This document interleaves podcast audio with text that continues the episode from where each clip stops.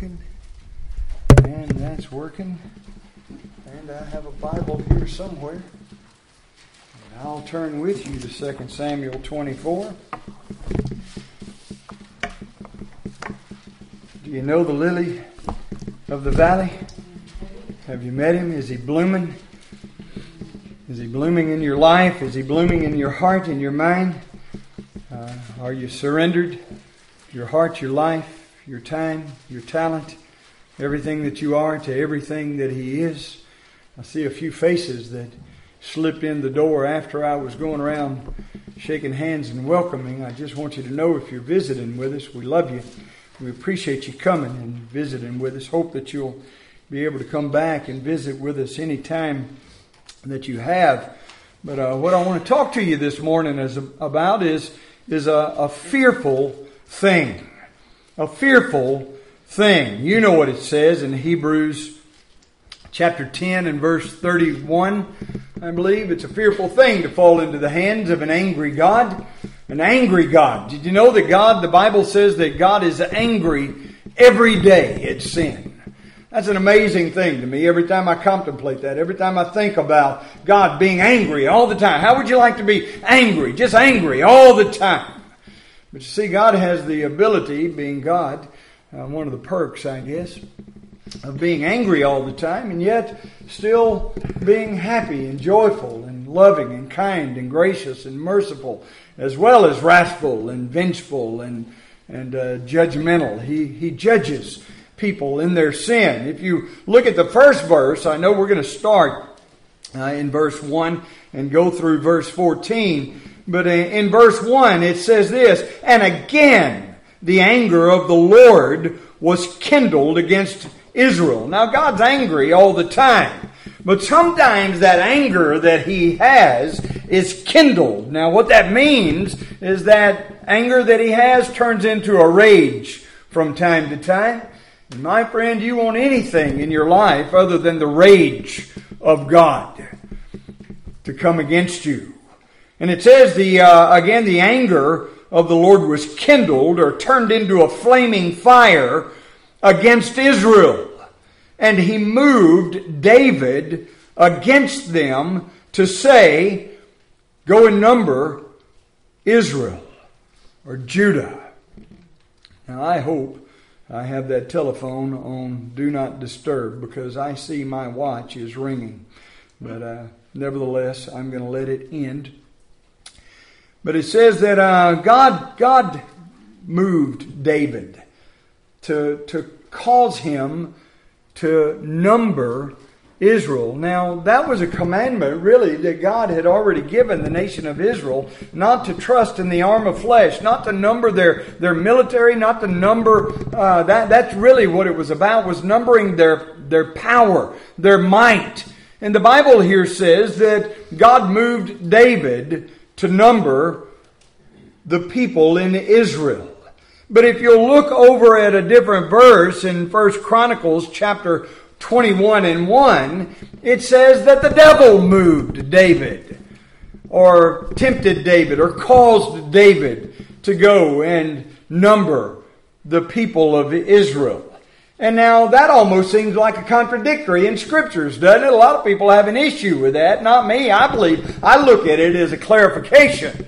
It's kind of like how God used Satan in Job's life to move against Job and to do the things that took place in Job's life. I, I think of, of a, a, couple. I remember Balaam and, how Balaam uh, wanted the money that people had offered him to, to prophesy against the nation of Israel.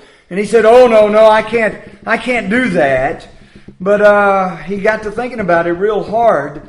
Well, how can I, how can I not be disobedient to God and yet still get the money? You know, I want that money.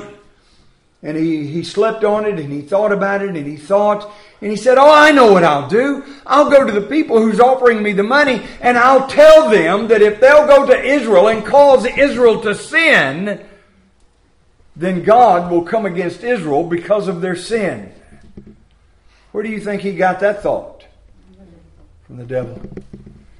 You see, my friend, I want you to realize something. The devil wants you to sin against God, so God will come against you. And Satan will use anything, anything that will allow God or cause God to be unhappy or displeased with you to where he will come against you and instead of the blessings of God in your life, the wrath of God, the anger of God is kindled in our hearts. Now, certainly God allowed, God didn't call Satan, but God allowed Satan. Satan already had a desire to come against Job. Satan already had a desire to come against Israel. God knew that and he unleashed Satan in their lives. The same thing. You know, it, it says, again, the anger of the Lord was kindled against Israel. It doesn't tell us why God was angry against Israel. So sometimes I don't know why God's upset with me because I have sin that I don't even realize is there. You have the sins of commission, you have the sins of omission, and the sins of commission are when you do things that you know you shouldn't do. I commit a sin. But the sins of omission are probably even greater in volume and maybe even greater in, well, detriment to our joy and livelihood because we don't realize the things that we should do that we don't do. Those things are sin as well. And my friend, the wrath of God is sometimes stirred up against us for not doing the things that we should do as well as doing the things that we know we shouldn't do. I'm just saying that God allows Satan to come against us in our lives and to allow us to forget and to not do and to sometimes even intentionally intentionally do. You know, it, the Bible says, "Forsake not the assembling of yourselves together, as is the manner of some." Forsaking the assembling of ourselves together. What is that? That's coming together when the doors of the church are open to worship and to bring glory and honor to God. Now, to not do what we know we should do is just as sinful as doing the things that we know we shouldn't. And sometimes the wrath of God is kindled, not only against an individual for not doing it, but against a group of people, the whole nation of Israel.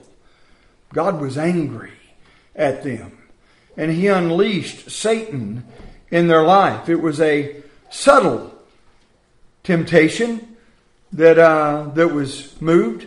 It wasn't very uh, open to the whole group, but uh, he tempted David to go and to number the nation of Israel.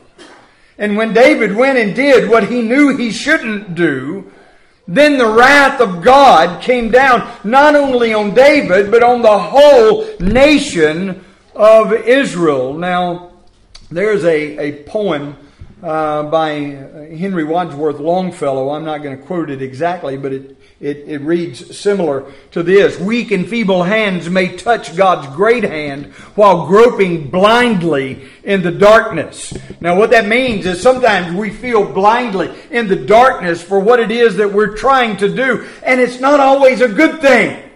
The things that we're trying to do. The thing that David was trying to do was not a good thing. He was trusting in the flesh rather than in the arm or in the hand of God. And yet, while he was groping blindly to find out just how powerful the nation of Israel was, he happened to graze or to bump the hand of a holy and righteous God who had told him not to put his faith, his confidence in the flesh. Sometimes we too are guilty of the very thing that David was guilty of here. He, uh, Ephesians chapter 6 and verse 11 says this, it's not by might, and of course that's the numbering that David was doing. He was, he was testing, he was checking, he was finding out just how mighty or how powerful his arm was. Not by might nor by power, that's the human influence, but by my spirit, saith the Lord. Zechariah chapter 4 verse 6 is very similar. It teaches us to count our blessings and to count on His, God's promises, but to count on our wisdom and our strength and our knowledge. My friend, I want you to realize that is a broken crutch that you're leaning on. To lean on the flesh, to lean on self, to lean on even the power of America and our uh, military might. My friend, I want you to realize as mighty as the military of America is, it pales in comparison to the power of Satan when God unleashes him on a nation or on a home or a family or a church or a, or a nation like America, much less the world itself. The flesh will fail you and it'll cause you to fail God as well. When we put our confidence and our trust in the flesh, in humanity, then of course the flesh that we're trusting is is naturally going to fall short. But in falling short, it causes us to fall short of the glory of God. And this is really not about us. It's not about the nation of Israel. It's not about the nation of America. It's not about Lake St. John Baptist Church. It's not about your home or your family. And it's certainly not about us as individuals. This is all about the glory and the honor of God. When we take our eyes off of Him and put them on anything else, it doesn't matter what it is, whether it's our military might or our, our intellectual prowess or our money or whatever it is that we might think we could have confidence in, God will see to it that that confidence is crushed. Well, not only do we see the subtle temptation, but we also see the full confession. You look again at verse 1. It says, Again, the anger of the Lord was kindled against Israel, and he moved David uh, against them to say. See, it wasn't just against David, but it was against them to say. And sometimes God uses individual men to judge groups of people. Go number the nation of Israel and Judah. It was a reunited group under David. For the king said to Joab, the captain of the host, which was with him, Go now through the tribes of Israel, from Dan even to Beersheba, and number ye the people, that I may know the number of the people. And Joab uh, said unto the king, uh, Now the Lord thy God add unto the people how many soever they be, a hundredfold, and that the eyes of my Lord the king may see it. But why doth my Lord the king delight in this thing, notwithstanding the king's word prevailed against Joab and against the captains of the host? And Joab and the captains and the, of the host went out from the presence of the king to number the people of Israel. Sometimes we do things in the face of the warning of good people telling us, man, listen, I hear what you're saying, but you better be careful. Because what it is that you're doing is going to draw the attention, and not just the attention of God in a good way, but the attention, the wrath of God in a bad way. And yet, even though they pleaded with King David. The Bible says that the voice of the king overrode the voice of those that argued with him. And they passed over Jordan and pitched in uh, Aroer on the uh, right side of the city that lieth in the midst of the river, river of Gad and towards uh, Jazer. Then they came to Gilead uh, and to the land of to Hemash.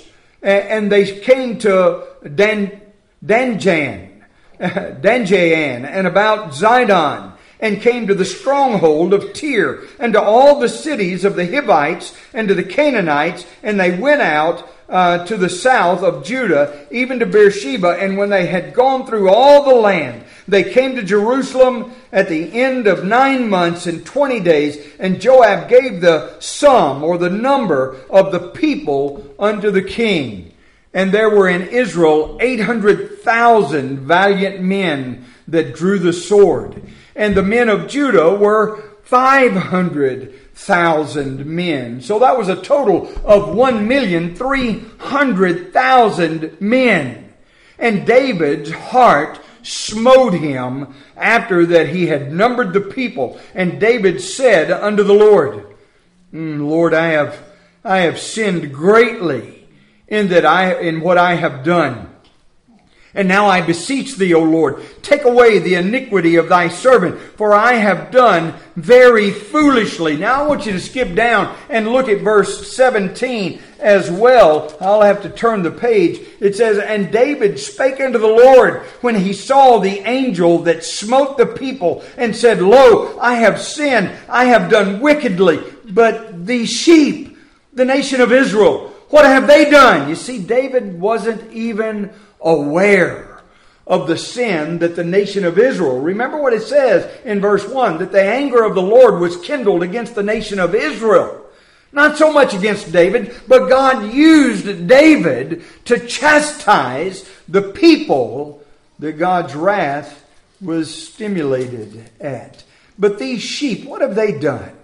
Let thine hand, I pray thee, be against me and against my fathers house. You see the subtle temptation that God allowed Satan to bring to pass in David's life to number the people. That the wrath of God being be poured out on the people, but you also see the full confession of David's heart. The Bible says that David's heart smote him in verse 10. Smote him. Have you ever had your heart smite you?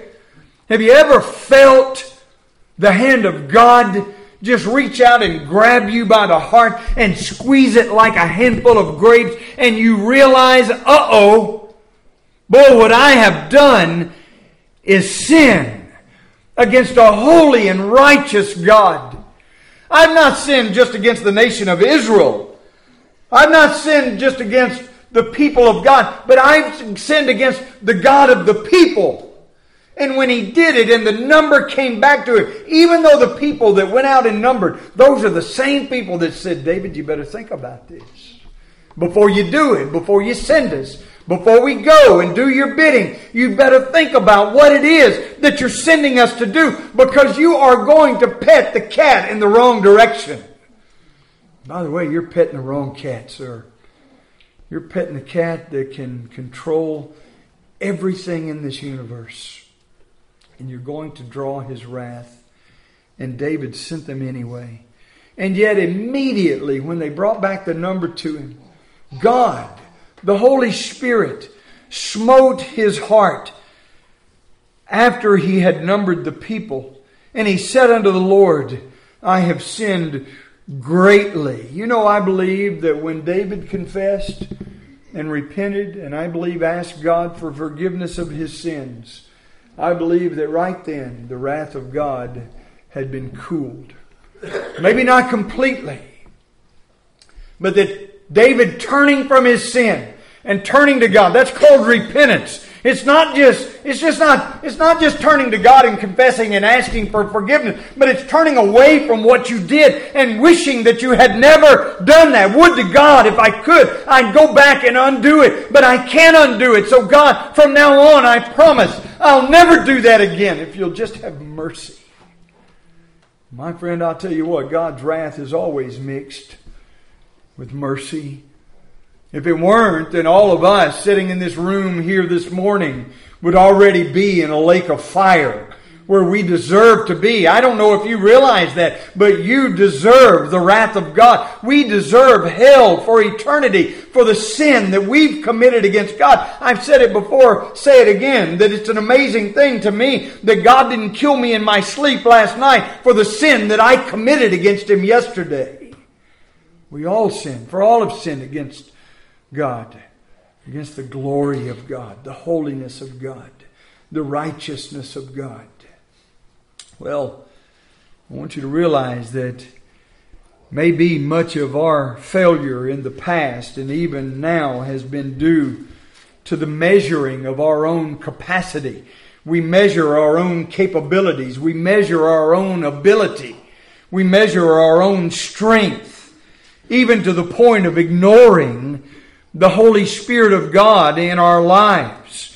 We number our organizations. We number our meetings. We number our people. I have a pretty good head count of how many people are in this room. But my friend, do you realize that numbers are God's business? It's not how many people that are sitting on the pews of your church that matter. It's not how many dollars there are in the plate. That matters very little to God. Oh, God counts counts that and he's watching how we give and what we give and who comes and who doesn't show up. All of those things, they're important to God. But see, numbers is God's game. It shouldn't be our game. That should not be where we keep our focus. Everybody thinks the blessings of God comes in numbers, but my friend, that's not true. The blessings of God comes in spiritual maturity and understanding.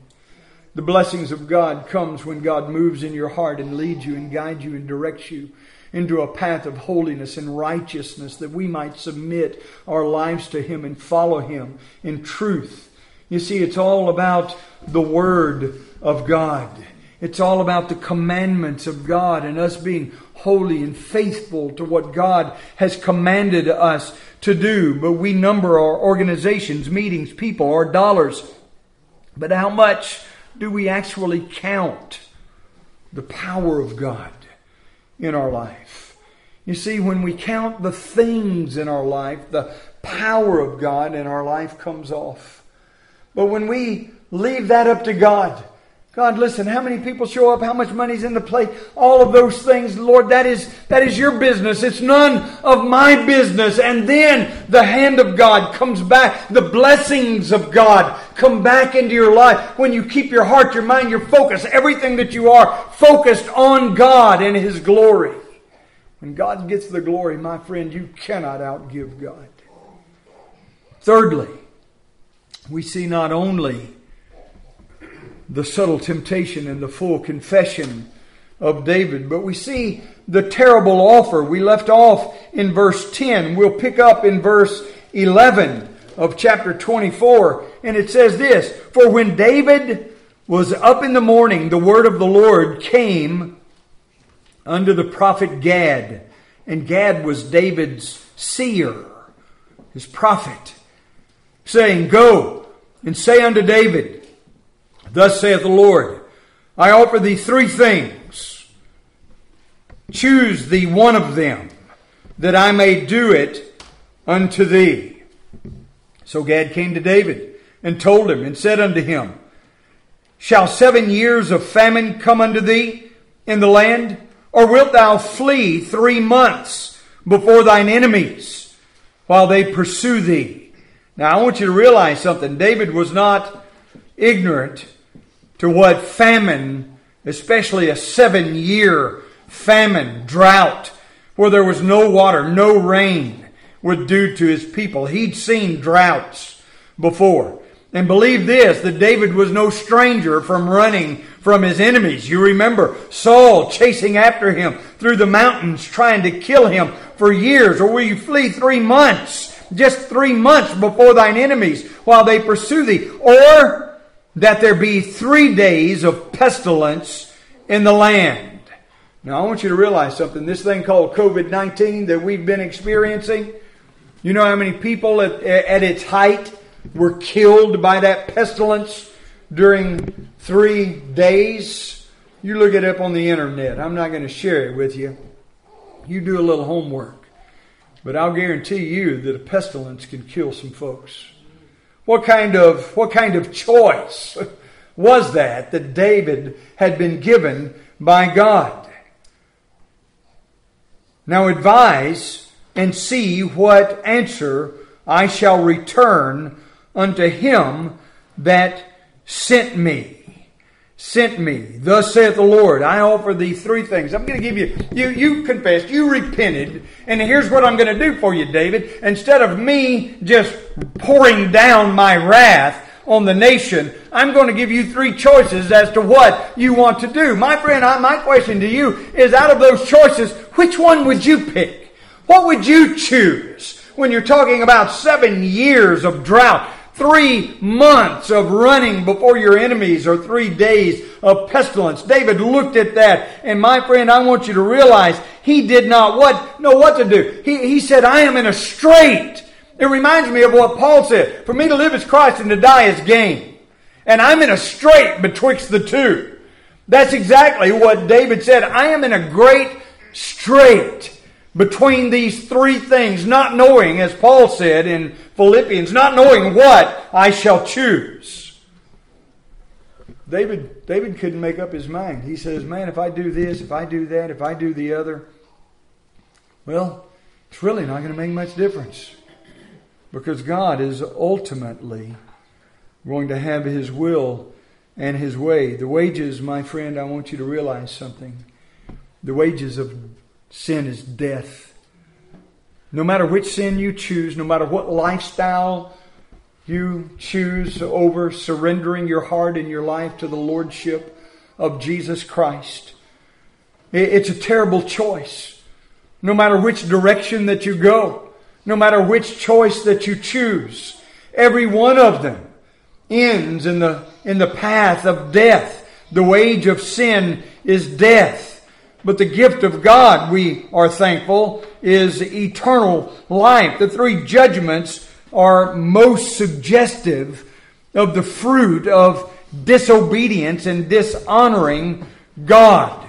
You have soul hunger, you have soul defect, and you have soul disease in those three things. The soul hunger is the, the, the drought that comes down for seven years and nobody gets to eat because there's no food. You have the soul defect because of the defect of sin has caused my enemies to pursue me for three months.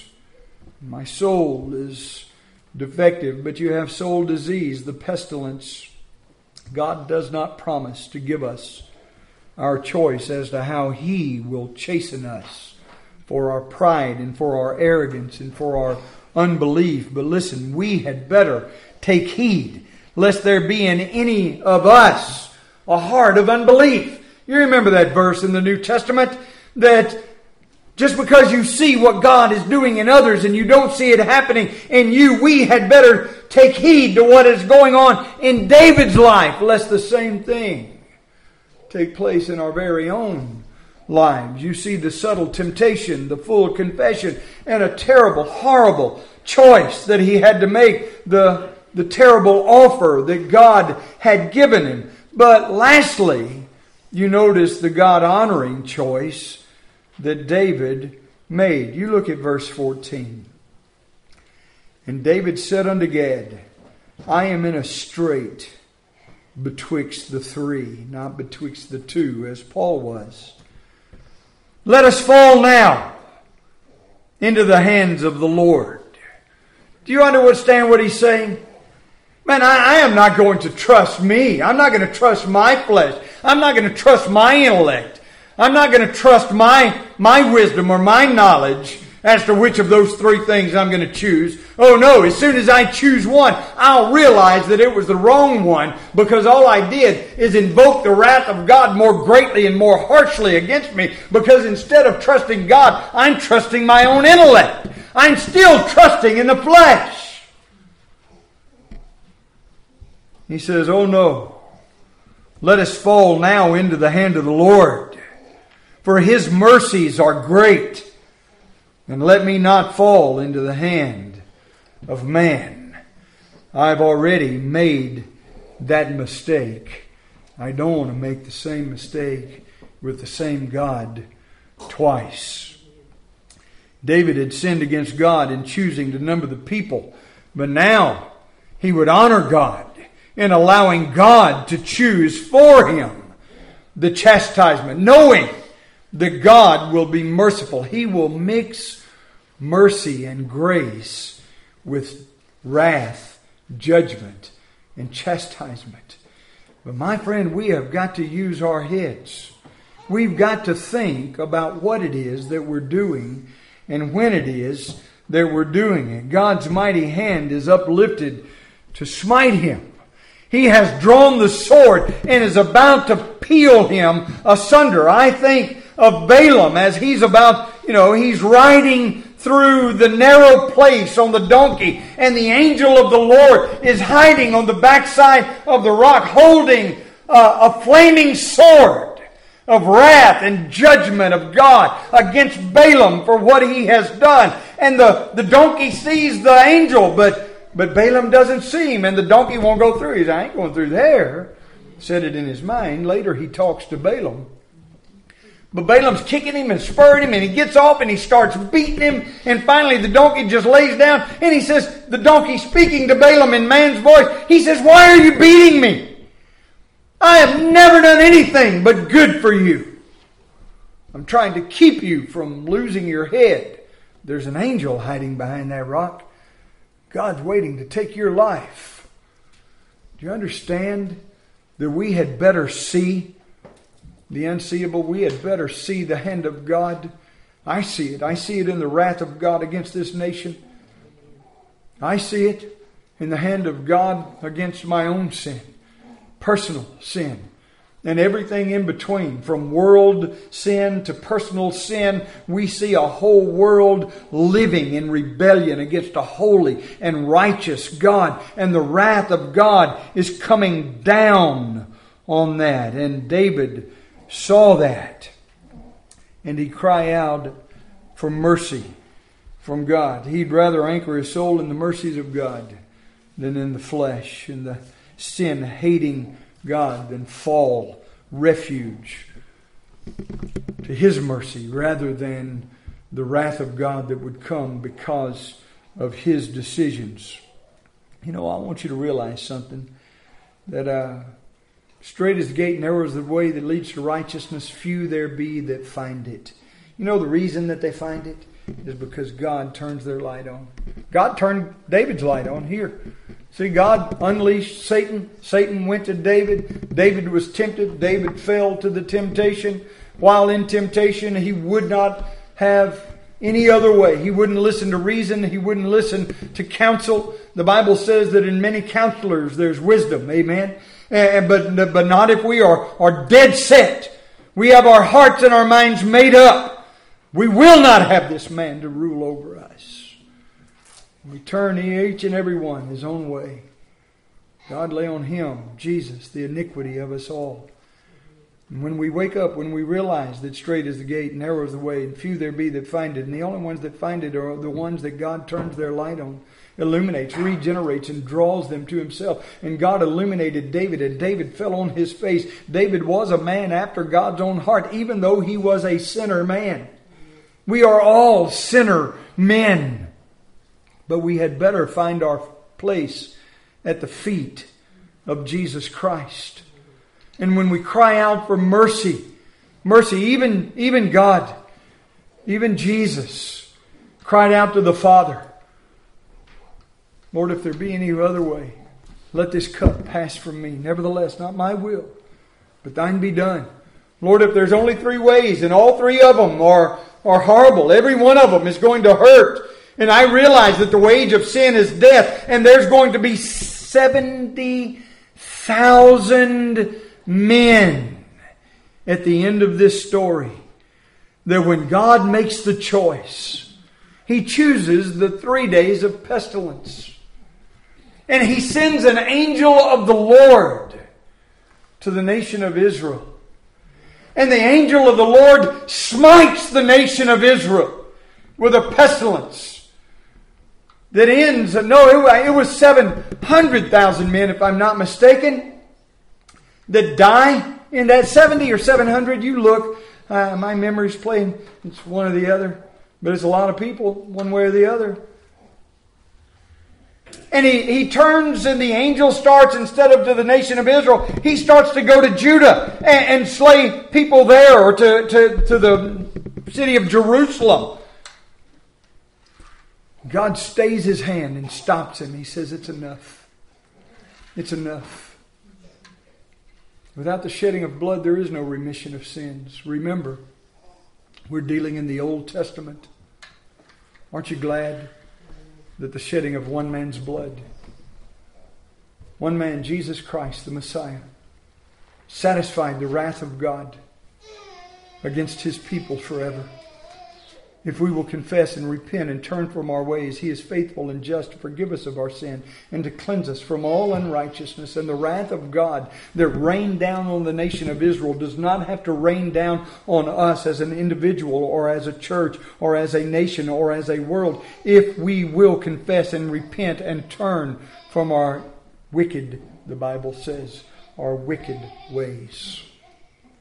If we'll put our faith and our confidence and our trust in Him. Romans chapter 6 and verse 3, and I'll finish with this. The wage of sin is death, but the gift of God, boy, isn't that good? The wage of sin is death, but, whew, boy, I catch a breath right there just from behind that one word. The wage of sin is death, but the gift of God is eternal life through Jesus Christ our Lord. Many people have died because of someone else's sin. In this story, many people died. We, we look at the world ever since Adam and Eve, and Adam and Eve sinned in the garden, and many people have died because of Adam's sin.